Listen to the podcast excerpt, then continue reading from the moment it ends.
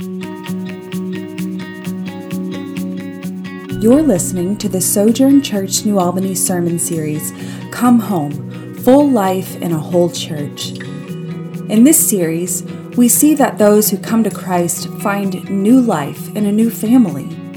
We'll learn why the church exists, what it does, and how each of us is a valuable part.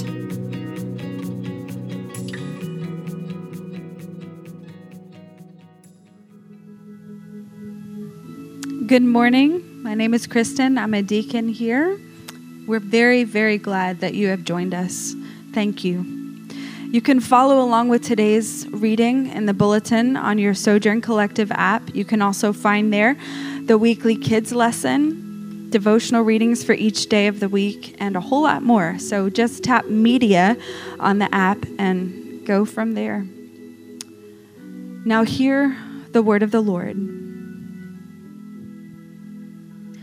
Then Jesus left Galilee and went north to the region of Tyre and Sidon.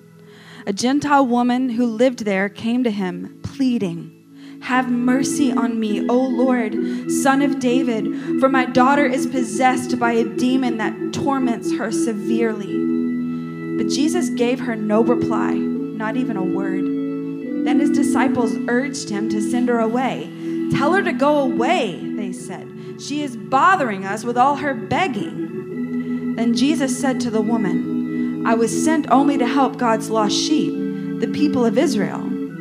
But she came and worshiped him, pleading again, Lord, help me. Jesus responded, It isn't right to take food from the children and throw it to the dogs. She replied, That's true, Lord, but even dogs are allowed to eat the scraps that fall beneath their master's table. Dear woman, Jesus said to her, Your faith is great, your request is granted. And her daughter was instantly healed. This is the word of the Lord. Thanks, Thanks be to God. Well, good morning, Sojourn. Peace be with you. My name is Jonah. I'm one of the pastors here, and thank you for joining us. Uh, I feel very sure that there's something God wants you to hear Him say to you this morning. And I don't normally do this, but I'm going to tell you this is what the sermon is about right now. And I want you to listen close. God is able and eager to help you. If you were here gathering with us, that probably would have garnered one and a half amens, maybe two, two amens. So I want you to hear it again. God is able and eager to help you. And maybe you need to say amen in the comments right now. Um, hang with us for a minute. I'll show you how we see that in this text and what that means for us.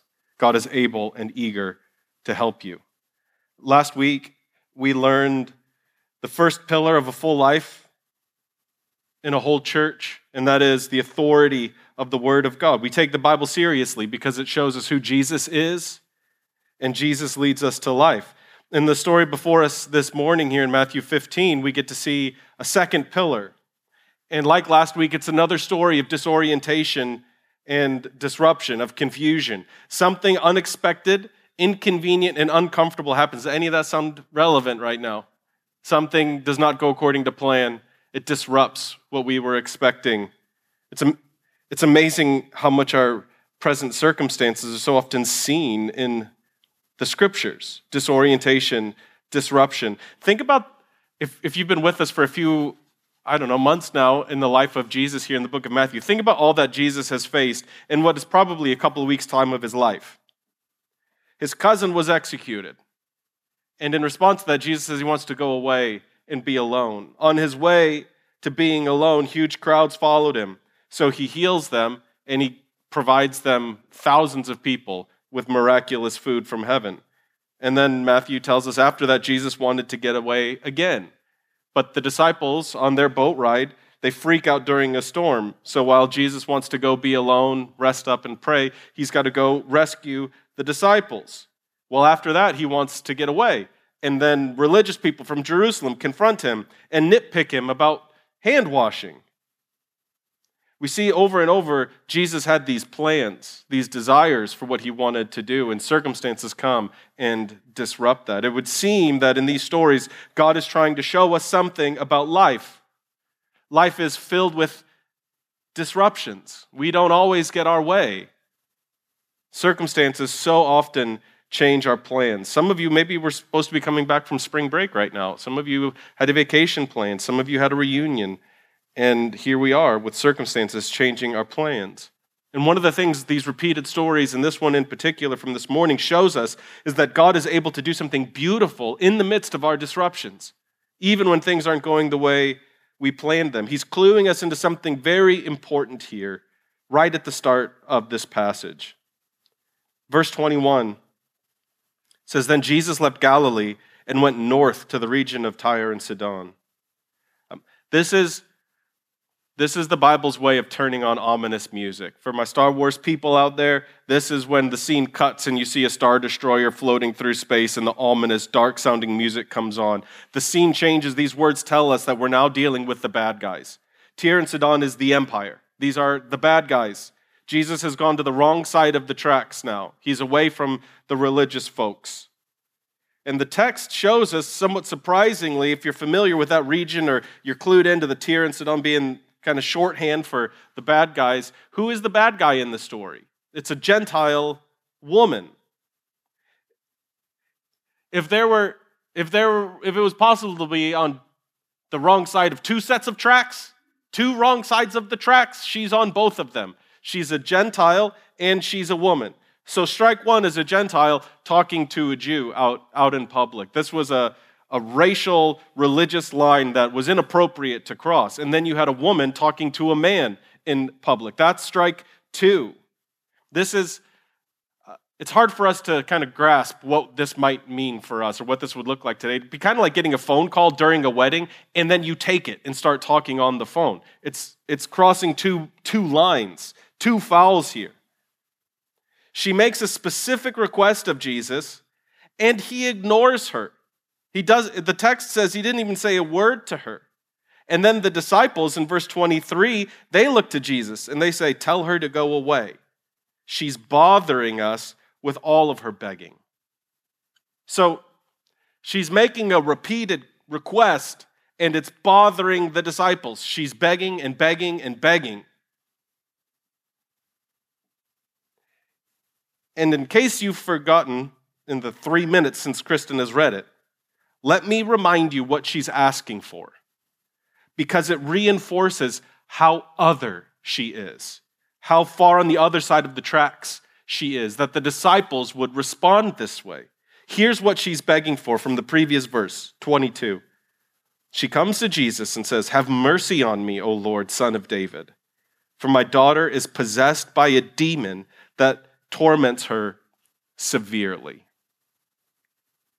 Do you have any categories for what this would be like. Your, your daughter needs help. She's asking for mercy for her daughter.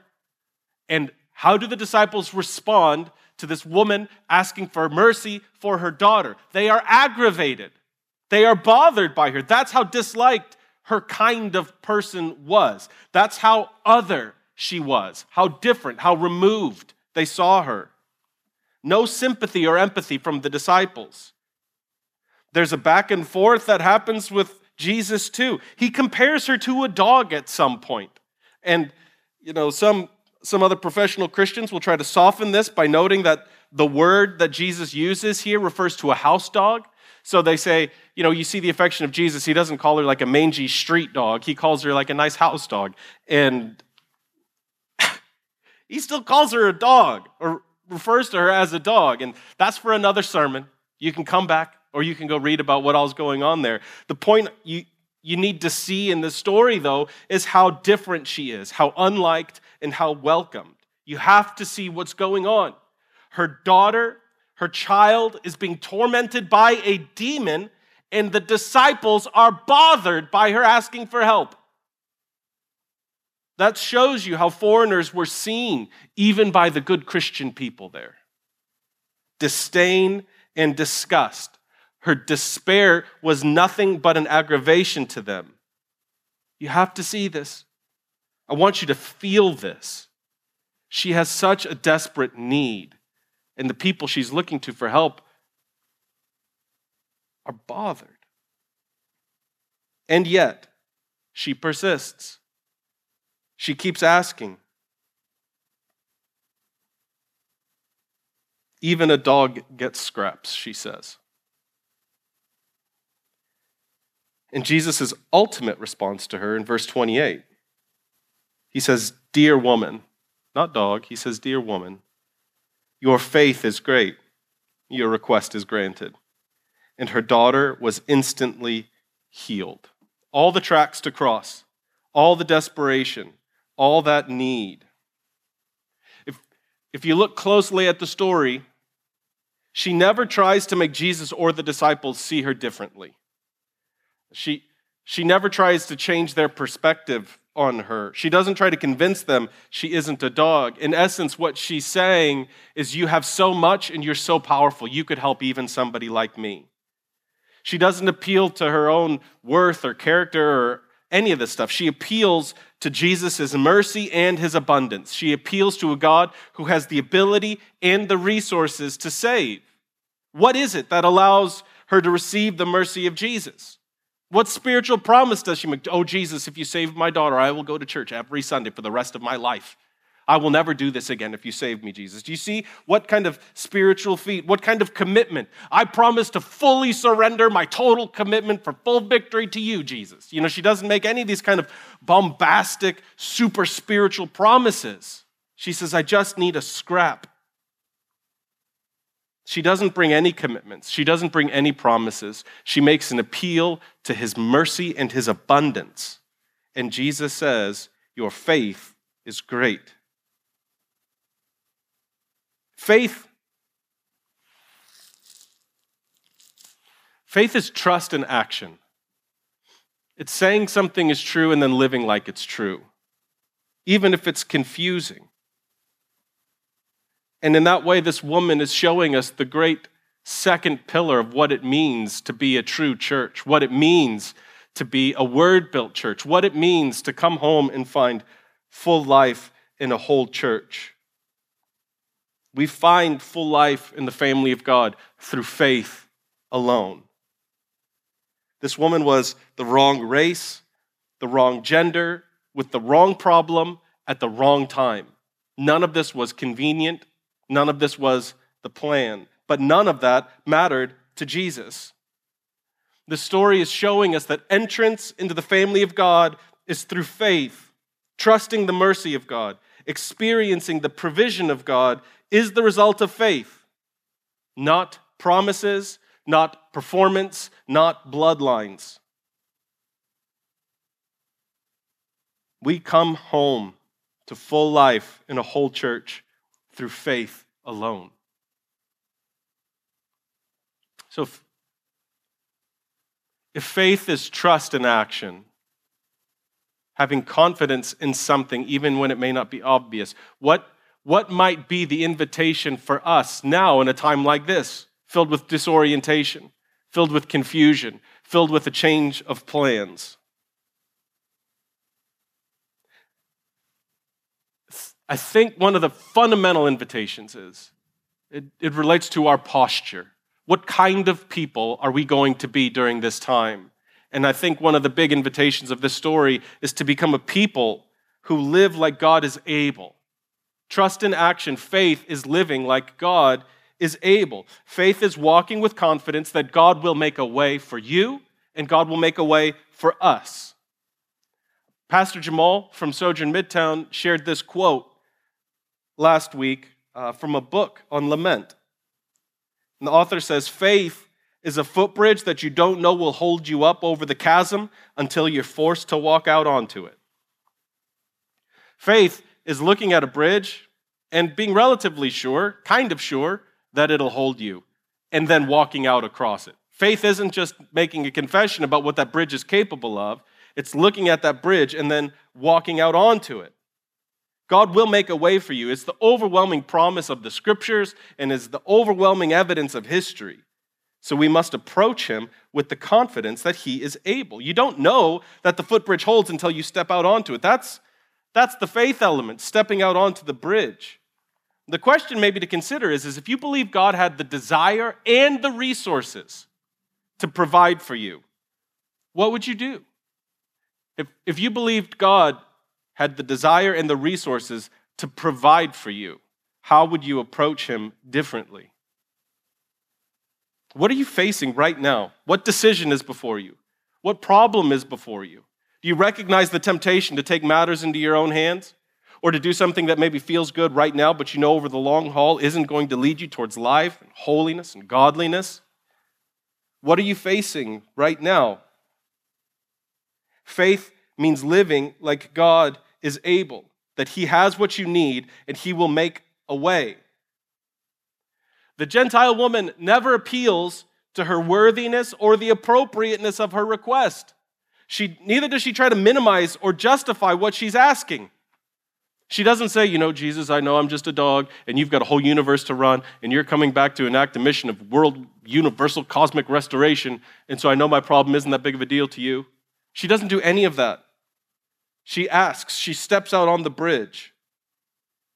So, so strange times, and no one is really sure what's going on or how it's going to play out. If you're in over your head, if you don't know how to get out of what you're facing, that's kind of the point.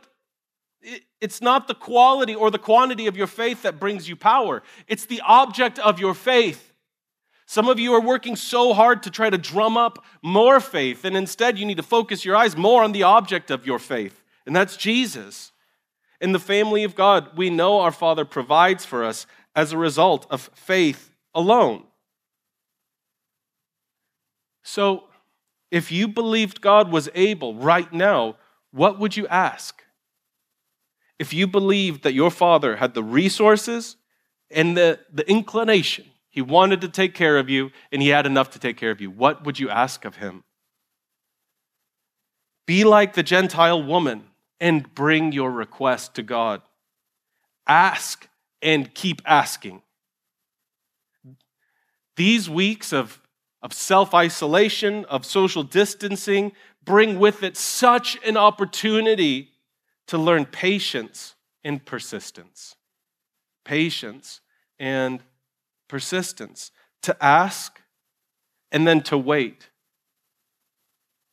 And then to ask again.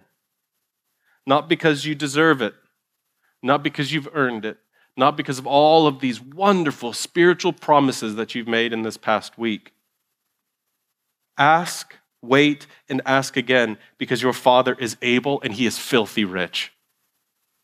He is able and He is interested in helping you. He has the power and the resources to meet your needs. So ask Him. I am certain with how much we are facing that there's some of you who will be tempted to think that you're not worthy or that your request is not important. Comparative suffering never really got anybody anywhere. And if I read the Bible correctly, there, there is no request that is unimportant to God. He wants to know your heart, and He wants you to see Him as a loving Father who's eager to care for you. The Gentile woman doesn't say, What's one daughter to the God of the universe? She believes that even a scrap of what He has to offer would be enough for her. And have you ever thought this is maybe just kind of a nugget to go think about while you're practicing patience and persistence. Have you ever thought what made her faith so great?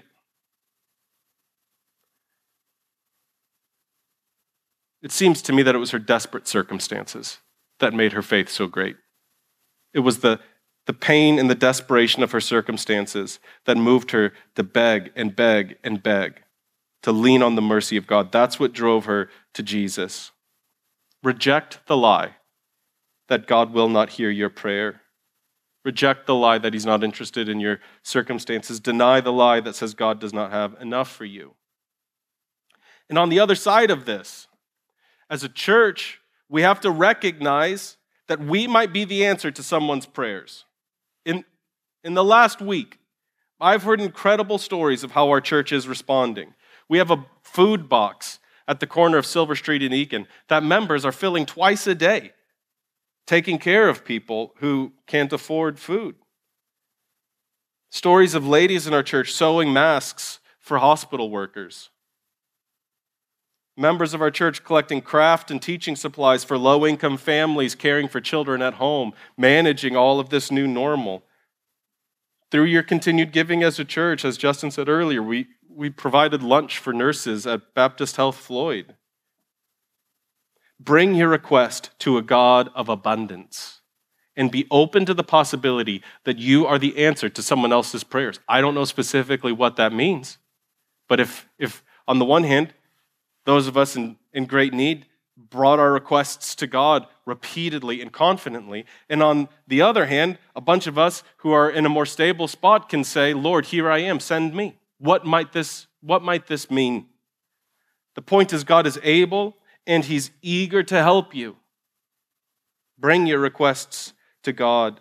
Faith means living like God is able.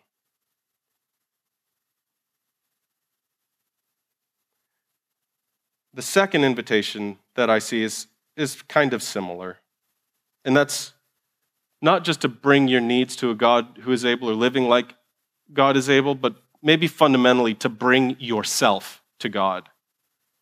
And as, as we've gone now several weeks into this whole live stream deal, uh, there are too many people listening to these services for it to just be us.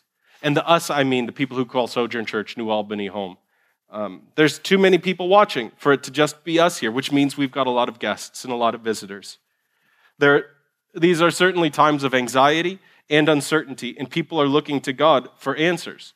Uh, I've heard stories from our church of lifelong atheists tuning into our services because a friend invited them to watch with them on Facebook.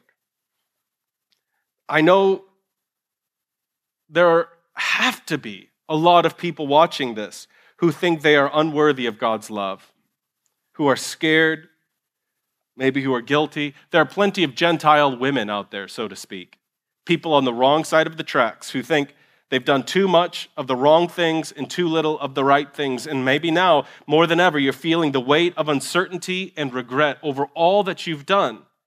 You have to hear me. Faith is all that is required of you to come home. And it doesn't really have to be a lot of faith, it just has to be where you put your faith. Elsewhere, Jesus will say, you just need a, really a mustard seed of faith. One of the big lessons of the story is that there is now no other anymore. Your blood, your gender, your skin color, none of that can keep you from the family of God now. We are a faith built house, and that house is built on the object of our faith, not the amount of your faith, the object of our faith, which is Jesus.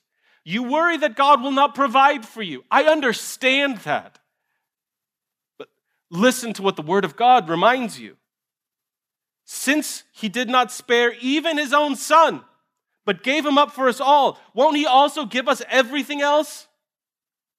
This woman wanted her daughter healed, so she came to Jesus. Well, listen, God wanted you healed, so he sent you his son, Jesus. You have evidence that he loves you at the cross when he bore your guilt and shame and he wiped it away. Listen, if God would give you his son, is there anything he won't give you? If God gave you his son, will he be upset that you need help with rent or with food or with your anxiety. Faith means trusting that God loves you because Christ died, Christ was buried, and Christ was raised for you. It means looking to Jesus and saying, Lord, have mercy on me. It, it means taking whatever faith you have and crying out to Him and saying, Save me. And if you've cried out, Save me, then you can start crying out, Help me. Do you have faith enough to turn to Jesus and say, Help? And if so, say it. Maybe wherever you are right now, you need to hold somebody's hand and pray. You need to ask Jesus to save you. You need to ask Jesus to open your eyes to the life of faith. If you want to join this family, there is plenty of room for you here.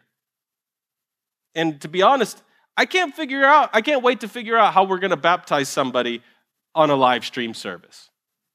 And maybe that person will be you in the midst of all of the uncertainty, in the midst of all of the chaos.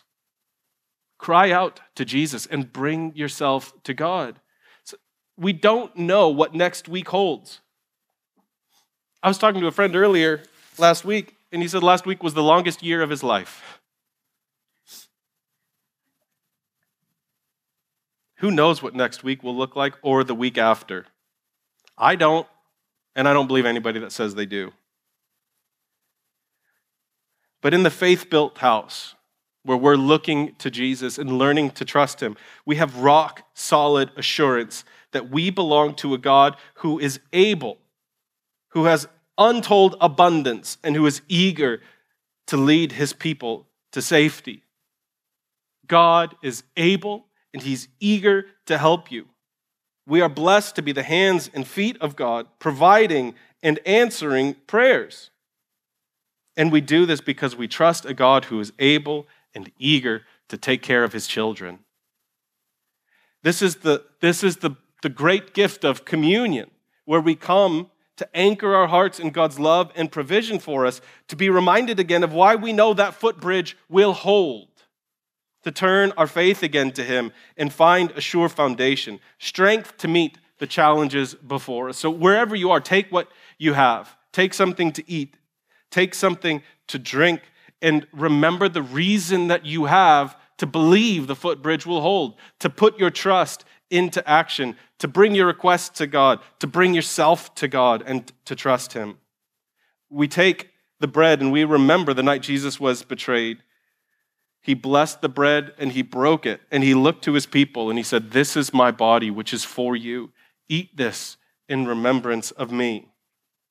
In the same way, after the meal, he took a cup of wine and he said, This is the cup of the new covenant, sealed with the shedding of my blood. You notice it doesn't say sealed with your great faith promises, sealed by your spiritual victories, sealed by your commitments. No, your relationship with God is sealed by the shed blood of Jesus.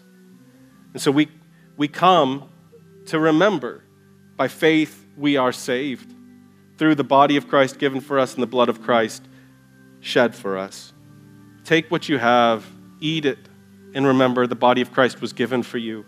Take what you have to drink and drink it, and remember the blood of Christ was shed for you. We did this last week. It was beautiful. Take a picture of whoever you're with and post it there in the comments. We're, using the hashtag still here. And remind one another that even though we can't be together, we are still gathered. We are still the people of God. The church is still here. I'll pray for us, and then I encourage you to take communion where you are. Let's pray.